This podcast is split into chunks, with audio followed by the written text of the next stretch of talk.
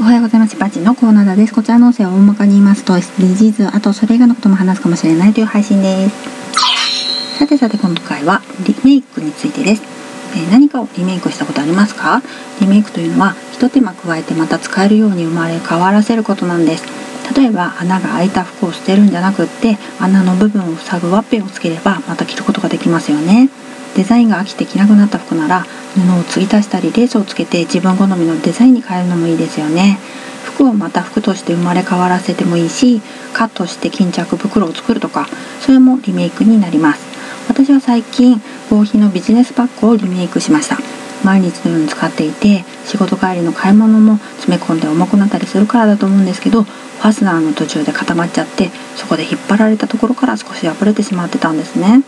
前職仕事の外出時に使おうと思ってお店で吟味して購入した。まだ全然自分としては使ってないし何とかしてもう少し使えないかと思ったんですね。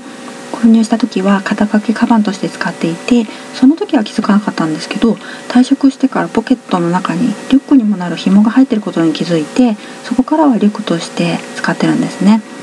ガバガバにカバンが開いてしまう部分を最初は安全ピンで留めてみました。ビジュアル系バンドのファンって感じに見えたかな。でも弱い安全ピンで外れやすかったので安全ピンはやめて縫って塞ぐことにしました。